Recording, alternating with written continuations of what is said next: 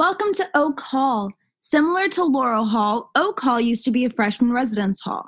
However, Oak Hall has since been repurposed and is now home to the Human Resources Department and the Division of University Research.